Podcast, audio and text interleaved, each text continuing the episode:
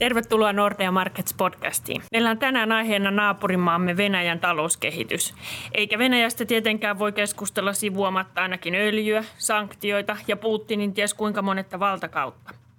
Kiperin Venäjä-kysymyksiin jo vastaamassa ekonomisti Sanna Kurronen. Moi Sanna. Terve vaan.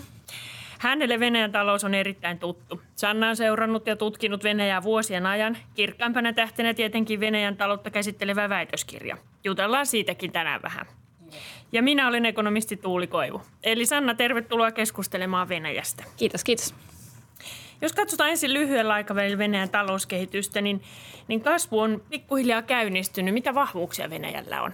Se tuttu öljy on tietysti vahvuus ja heikkous, mutta tällä hetkellä vahvuus. Eli öljyhinta nyt tukee Venäjän vientiä ja, ja tuo, tuo Venäjälle ää, rahaa ulkomailta.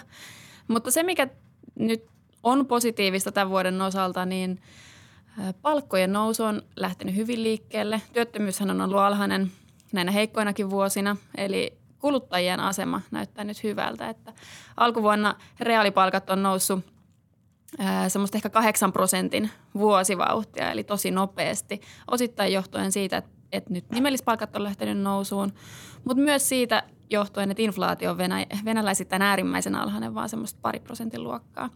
Eli kyllä tämä alhainen inflaatio tuo nyt semmoista positiivista, ää, positiivisia mahdollisuuksia Venäjälle, erityisesti jos se, jos se pysyy tämmöisenä suhteellisen alhaisena ja vakaana. Tuoko se myös matkailijoita tänne Suomeen? No, no toki siinä yksi tärkeä tekijä on ehdottomasti ruplan kurssi ja, ja se nyt on kohtalaisen vakaa ollut myös, eli, eli kyllä se jonkin verran nyt jo näkyy, että matkailijoiden määrät on lisääntynyt, mutta ei nyt mitään, en odottaisi mitään hirveätä buumia ainakaan tällä, tämän, hetkisen näkymän perusteella. No joka tapauksessa, kun niitä Venäjän kasvuennusteita, jos ajatellaan, että kasvuohjelmat pysyy siellä parin prosentin kieppeis maksimissaan, niin sehän on aika hidas kasvuvahti tietenkin Venäjän tulotason maalle. Mitäs niitä alasuuntaisia riskejä sitten on, että mihin se vähänenkin talouskasvu voi kompastua? Yksi, mitä, mikä on, on no öljyn hinta tietysti. Se nyt on aina itsestään selvää, että se, se jälleen kerran on se, se myös se isoin uhka Venäjälle. Mutta sen öljyhinnan kautta myös ruplan kurssi, joka sitten – jos lähtisi taas tämmöinen isompi heikkenemiskierre, niin, niin aihe, nostaisi tuontihintoja ja aiheuttaisi inflaatiota ja jos samaan aikaan talous hyytyy, niin, niin sitten todennäköisesti taas ne reaalitulot lähtee laskuun ja, ja sitä kautta sitten talousnäkymä heikkenee. Mutta se, mikä on tämmöinen kestohuoli, ei ehkä tämän hetken mikään suurempi riski, vaan, vaan pitkän ajan suuri ongelma on se, että Venäjälle ei investoida. Eli investointien kasvu on tosi, tosi surkeata tällä hetkellä ja, ja ollut oikeastaan aika pitkään. Ja Jopa, mistä se johtuu? No tietysti Venäjä, Venäjä ei ole tällä hetkellä mikään kovin houkutteleva investointi, tai se investointiympäristö ei ole kovin houkutteleva, eli siellä on niin paljon epävarmuutta ja riskejä. Tietysti äh, länsimaiden sanktiot on johtanut osittain siihen, että ulkomaiset investoinnit äh, on eri, erityisen äh, epähoukuttelevia. Äh, mutta toki venäläiset itsekään ei – ei tällä hetkellä oikein uskalla investoida, kun se poliittinen ympäristö on vähän epävarma. Lainsäädäntö tietysti tunnetusti pitkään ollut jo, jo niin vajavainen. Siellä on tämmöisiä aika negatiivisia, negatiivisia piirteitä. Tämä protektionismi myös Venäjällä on noussut osittain Venäjän, näkyy näinä Venäjän vastapakotteina, mutta myös siellä on painostusta – käyttää venä, venäläisiä toimittajia ja tuottajia eri, erilaisissa hankinnoissa. Ja, ja tämä, kaikki, tämä kaikki on totta kai tosi, tosi huono investoinneille. Se kuulostaa aika jännälle, että, että vaikka meillä on Putin, Putin ja Putin aina vallassa, niin silti poliittinen epävarmuus estää näitä investointeja, kun yleensä ajatellaan, että että jos on ikään kuin tuttu johtaja, niin, niin sitten tiedetään jo aika paljon siitä liiketoimintaympäristöstä. Mutta ilmeisesti Putinin preferenssit ja prioriteetit on siirtynyt sieltä alun ehkä talousuudistuksista ihan muihin juttuihin. Eli valtapolitiikkaa ja, ja, ja tiedetään kaikki Ukrainat ja Krimit. No toi on, toi on totta kai mielenkiintoista, että kun Venäjän, Venäjä jollain mittarilla Venäjä voisi pitää poliittisesti itse asiassa hyvinkin vakaana. Eli eihän siellä mitään pitkän aikana mitä poliittisia, poliittisessa johdossa ollut mitään isoja mullistuksia. Mutta toki ne epävarmuudet liittyy just tämmöiseen tietynlaiseen epäjohdonmukaisuuteen suhteessa ulkomaailmaan, mikä, mikä tosiaan nyt näkyy, näkyy näinä sanktioina. Tämmöisiä totta kai voi tulla, tulla lisää myös. Mutta sitten myös siellä kotimaassa on, on, selke, on, on tämmöisiä tapauksia, jossa yksityisiä yrityksiä on ehkä hieman ainakin ulkopäin katsottuna epämääräisin perustein kansallistettu ja tällaiset, tällaiset tietysti on niin kuin maan, maan sisälläkin niin, niin valtavan isoja ongelmia. Eli, eli jos on onnistunut perustamaan hyvän ja menestyksekkään yrityksen, niin sitten voi olla, voi olla että käykin niin, että on pakotettu myymään sen, sen pois ja, ja se, ei tieten, se ei tietenkään tota kannusta hirveästi yrittämään ja kehittämään mitä toimintaa. No ei missään nimessä. Kuulostaa kovin kovin huolestuttavalta. No mikä merkitys sitten sanktioilla esimerkiksi Venäjän käymään kauppaan tällä hetkellä on? Meillä on ollut vähän huolena, sä oot kertonut siitä, että, että kun muualla esimerkiksi öljyteollisuus tai öljyn tuotanto tehostuu tosi kovaa vauhtia, tulee uutta teknologiaa, mikä alentaa sitten siitä vaadittua hintaa näiltä uusilta investointeilta, jotta ne olisi kannattavia. Me ollaan nähty aika dramaattisiakin kustannuslaskuja USAssa, Norjassa – Miten Venäjällä? Vaikuttaako nämä sanktiot esimerkiksi tähän teknologiseen kehitykseen ja sitä kautta niin kuin tuottavuuskehitykseen ja talouskasvuun? Tämä on mielenkiintoinen kysymys. Eli silloin kun näitä länsimaiden sanktioita tuli ja, ja sanktiot kohdistuivat muun muassa näihin, tähän öljyteknologiaan, eli se vienti Venäjälle kiellettiin, niin, niin se tuntui ehkä vähän semmoiselta, että no eipä se nyt kauheasti vaikuta. Että eihän tässä nyt kukaan ollut muutenkaan investoimassa, kun just oli öljy, öljyhinta sitten putosi ja, ja näin. Mutta mutta tosiaan sitten esimerkiksi Norjasta nähdään, että näiden uusien suunniteltavien investointien nämä tämmöiset break-even hinnat, eli millä öljyn hintatasolla edelleen on kannattavaa investoida, ne on tullut niin valtavan nopeasti alas ja, ja, ja Venäjä sitten osittain on, on väistämättä jäänyt tästä junasta pois. Meillä ei mitään tarkkoja lukuja ole siitä, että et, et miten Venäjällä – nähdään näiden uusien öljyinvestointien kannattavuus, mutta et, et Venäjän haaste on jo pitkään ollut se, että ne nimenomaan ne uudet esiintymät on haastavilla alueilla, arktisilla alueilla, merialueilla ja, ja niihin tosiaan tarvittaisiin sitä ää, uusinta, uusinta teknologiaa ja Venäjällä nyt ei ole siihen ää, ainakaan täydessä mittakaavassa pääsyä tällä hetkellä. Et kyllä se ehdottomasti vaikeuttaa myös Venäjän öljysektorin näkymiä. Eikö se myös laske sitten Venäjän painoarvoa maailmantaloudessa entisestään, jos he jää jälkeen sillä avainsektorilla? Mä olin eilen yhdessä isossa yleisötilaisuudessa ja siellä tuli kysymys siitä, että mikä on Venäjän kansainvälinen rooli maailmantaloudessa.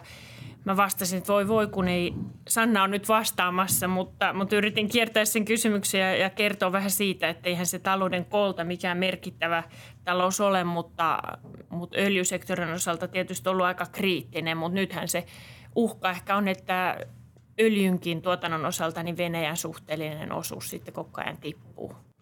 No joo, Venäjä on pystynyt jonkin verran lisäämään öljyn tuotantoa edelleen, mutta, mutta toki muun muassa Yhdysvallat on, on kasvattanut hyvinkin nopeasti omaa tuotantoa ja, ja kyllä tässä trendi on, että tuntuu, että, ei se, että sitä öljyn tarjontaa on koko ajan tullut, tullut kovasti lisää. Ja tietysti nyt iso kysymys globaalisti on se, että miten nopeasti se öljyn kysyntä sitten – no ei nyt varmaan lähde laskuun vielä pitkän aikaan, mutta se kasvu taittuu. Esimerkiksi sähkö, sähköautojen myötä. Ja tästä, tästä nyt on tietysti vaikea varmasti ennustaa, että, että miten käy. Ja se on tietysti Venäjän kannalta äärimmäisen tärkeä kysymys, kun, kun he on selkeästi epäonnistunut talouden monipuolistamisessa. Että ei siellä oikein todellakaan mitään muita kilpailuvaltteja ole kuin se, se raaka-aineiden tuotanto.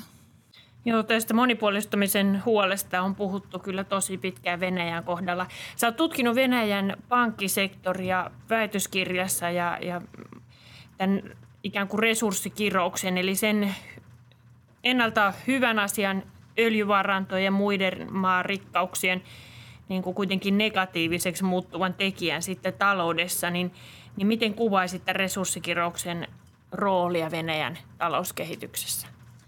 Ja mä oon väitöskirjassa tutkinut yleisesti raaka-aineriippuvaisten maiden ö, pankkisektoria ja, ja sen vaikutustalouteen. Ja, ja Venäjä on ehkä siinä mielessä aika tyypillinen, että jos katsotaan tämmöisiä raaka-aineista riippuvaisia maita, niin, niin niillä on ö, haasteita instituutioiden kehityksessä. Ö, eli korkea korruptio on hyvin tyypillistä, heikko hallinto on hyvin tyypillistä. Nämä maat esimerkiksi, näissä maissa on yleensä vähemmän koulutettu väestö tai välttämättä Venäjän kohdalla pidä paikkaansa tai ei ole mikään suuri ongelma. Mutta tämmöisiä monia niin kuin institutionaalisia ongelmia tulee näille raaka-ainemaille ja, ja se sitten osaltaan vaikeuttaa sitä talouden monipuolistamista. Juuri esimerkiksi tämä heikko hallinto ja korruptio totta kai vaikeuttaa yritysten toimintaa. Ja, ja kyllähän nämä on, nämä on niin todella monilla tavoilla nähtävissä Venäjällä. Ja itse oon tutkinut pankkisektoria, eli ö, pankkisektori on tyypillisesti pienempi raaka-aine riippuvaisissa maissa ja näin on myös Venäjällä. Osittain se johtuu, johtuu siitä, että raaka-ainesektori pystyy käyttämään kansainvälisiä rahoitusmarkkinoita eikä sen takia tarvitse sitten sitä kotimaan, kotimaan pankkisektoria, mutta myös tämmöinen öljyn – ja muiden raaka-aineiden hintojen heilahtelu sitten vaikuttaa pankkien toimintaa ja sitä kautta vaikuttaa yrity, vaikeuttaa yritysten toimintaa. Eli näyttää siltä, että näille maille on hyvin tyypillistä tämmöinen voimakas heilahtelu. Eli silloin kun öljyhinta nousee, niin kaikki menee hyvin ja pankit lainaa yrityksille, mutta, mutta sitten kun öljyhinta putoaa, niin, niin sitten kiristetään hanoja tosi nopeasti ja tämmöinen yleinen heilunta ja epävarmuus, niin tuppaa olemaan semmoinen tekijä, joka vaikeuttaa yritysten toimintaa ja sitten sieltä ihan niin kuin yritystaso, yritystasolta, vaikka ei olisi varsinaisesti raaka-aineyritys, niin kärsi, kärsii tästä samasta heilunnasta ja tämä on kyllä ehdottomasti nähtävissä Venäjällä. Eli, eli tämmöiset nousu, nousuperiodit ö, on positiivisia voimakkaita, mutta romahdukset on, on sitten erittäin kivuliaita ja vaikeita. Tosi kiinnostavaa kiinnostavia huomioita. No mitäs, löytyykö siinä väitöskirjassa mitään ratkaisua, että miten Venäjä voisi näistä ongelmista selvitä? Öljyreservejä tuskin kannattaa hukata ja heittää ja jättää käyttämättä kuitenkaan. Mikä voisi olla se ratkaisu? Onko kaikki vain politiikkaa? No ei, ei missään tapauksessa. Toki, toki meillä on länsimaissakin nyt paljon puhuttu makrovakaudesta ja, ja ehkä ne kysymykset on e- äärimmäisen erityisen tärkeitä just raaka riippuvaisissa maissa. Eli, eli miten pystyttäisiin puskuroimaan näitä raaka-aineiden hinnan aiheuttamia shokkeja sinne talouteen. Tällä hetkellä näyttää, että esimerkiksi pankkisektori nimenomaan toimii jopa kiihdyttämässä näitä shokkeja, eli, eli pankkien antolainaus on hyvin myötäsyklistä ja, ja tähän voitaisiin varmasti löytää keinoja, miten, miten niissä ö, nousus, noususuhdanteissa vähän kiristettäisiin pankkien vaatimuksia ja rajoitettaisiin entistä voimakkaammin – esimerkiksi sitä antolainausta silloin ja sitten toisaalta höllennettäisiin näitä vaatimuksia silloin huonompina aikoina, joka sitten voisi auttaa myös sitä rahoitussektoria puskuroimaan, puskuroimaan sitten niitä öljyhintasokkeja. No onko mitään muuta positiivista nähtävissä Venäjällä? Onko, mistä hakisit positiivisia yllätyksiä nyt sanotaan vaikka viiden vuoden perspektiivillä? Onko ne ihan niin kuin epärealistisia? Täytyykö meidän vaan tyytyä siihen, että no – tuossa se Venäjä nyt on naapurimaana ja sieltä kummempaa kasvua tulos vai onko mitään sellaisia valonpilkahduksia? En, no en, en kovin helposti keksi tekijöitä, jotka nostaisi Venäjän kasvun niin kuin reippaasti yli sen kahden prosentin. Eli kyllä siihen tarvittaisi jonkinnäköinen tämmöinen investointiinnostus ja siihen on tosi vaikea nähdä avaimia edes viiden vuoden horisontissa. Mutta toki Venäjä voi uudistua. Kyllähän Putinin mandaatti on hyvin vahva ja, ja esimerkiksi niinkin epäsuosittu uudistus kuin eläkejän nosto, niin, to, niin todennäköisesti, tai itse näkisin, että on hyvinkin todennäköistä, että se tullaan toteuttamaan. Sitä on jonkin verran aloitettu jo julkisella sektorilla, mutta että yleisesti tämä Venäjän äärimmäisen alhainen naisilla 55 ja miehillä 60 vuotta eläkeikä, niin todennäköisesti tullaan nostamaan aika reilusti. Ja nämä on tietysti semmoisia pitkän aikavälin kasvua tukevia tekijöitä kuin työvoiman työvoiman riittävyys on Venäjälläkin ihan, ihan relevantti kysymys. Öö, tietysti me länsimaissa odotetaan toi, suurella toiveikkuudella, että Venäjän uusi hallitus voisi olla tämmöinen uudistusmielisempi, mutta itse Tuuli Kiinan asiantuntijana tiedät, että nämä länsimaiden liberalisointitoiveunet usein ammutaan kyllä alas. Että en olisi siinä valtavan optimistinen, mutta toki on, siinä on mahdollisuuksia. Eli jos otetaan Venäjällä tämmöinen talousuudistusmyönteinen hallitus, niin, niin kyllä sillä voidaan luoda sitten niitä pidemmän aikavälin mahdollisuuksia. Joo, jäädään odottelemaan niitä mahdollisuuksia ja, ja katsellaan, kuinka Venäjä kehittyy. Sanna vastikään julkaissut myös blogin, blogin tästä aiheesta ja, ja kiinnostuneimmille, niin suosittelen kyllä internetistä löytää se väitöskirjankin, jossa voi sitten perehtyä hyvin tiukkaan asiaan Venäjän haasteista siellä pankkisektorilla. Kiitos Sanna paljon tästä jutustelusta ja jatketaan Venäjänkin parissa varmaan taas podcastissa jatkossakin. Moikka! Kiitos, moi!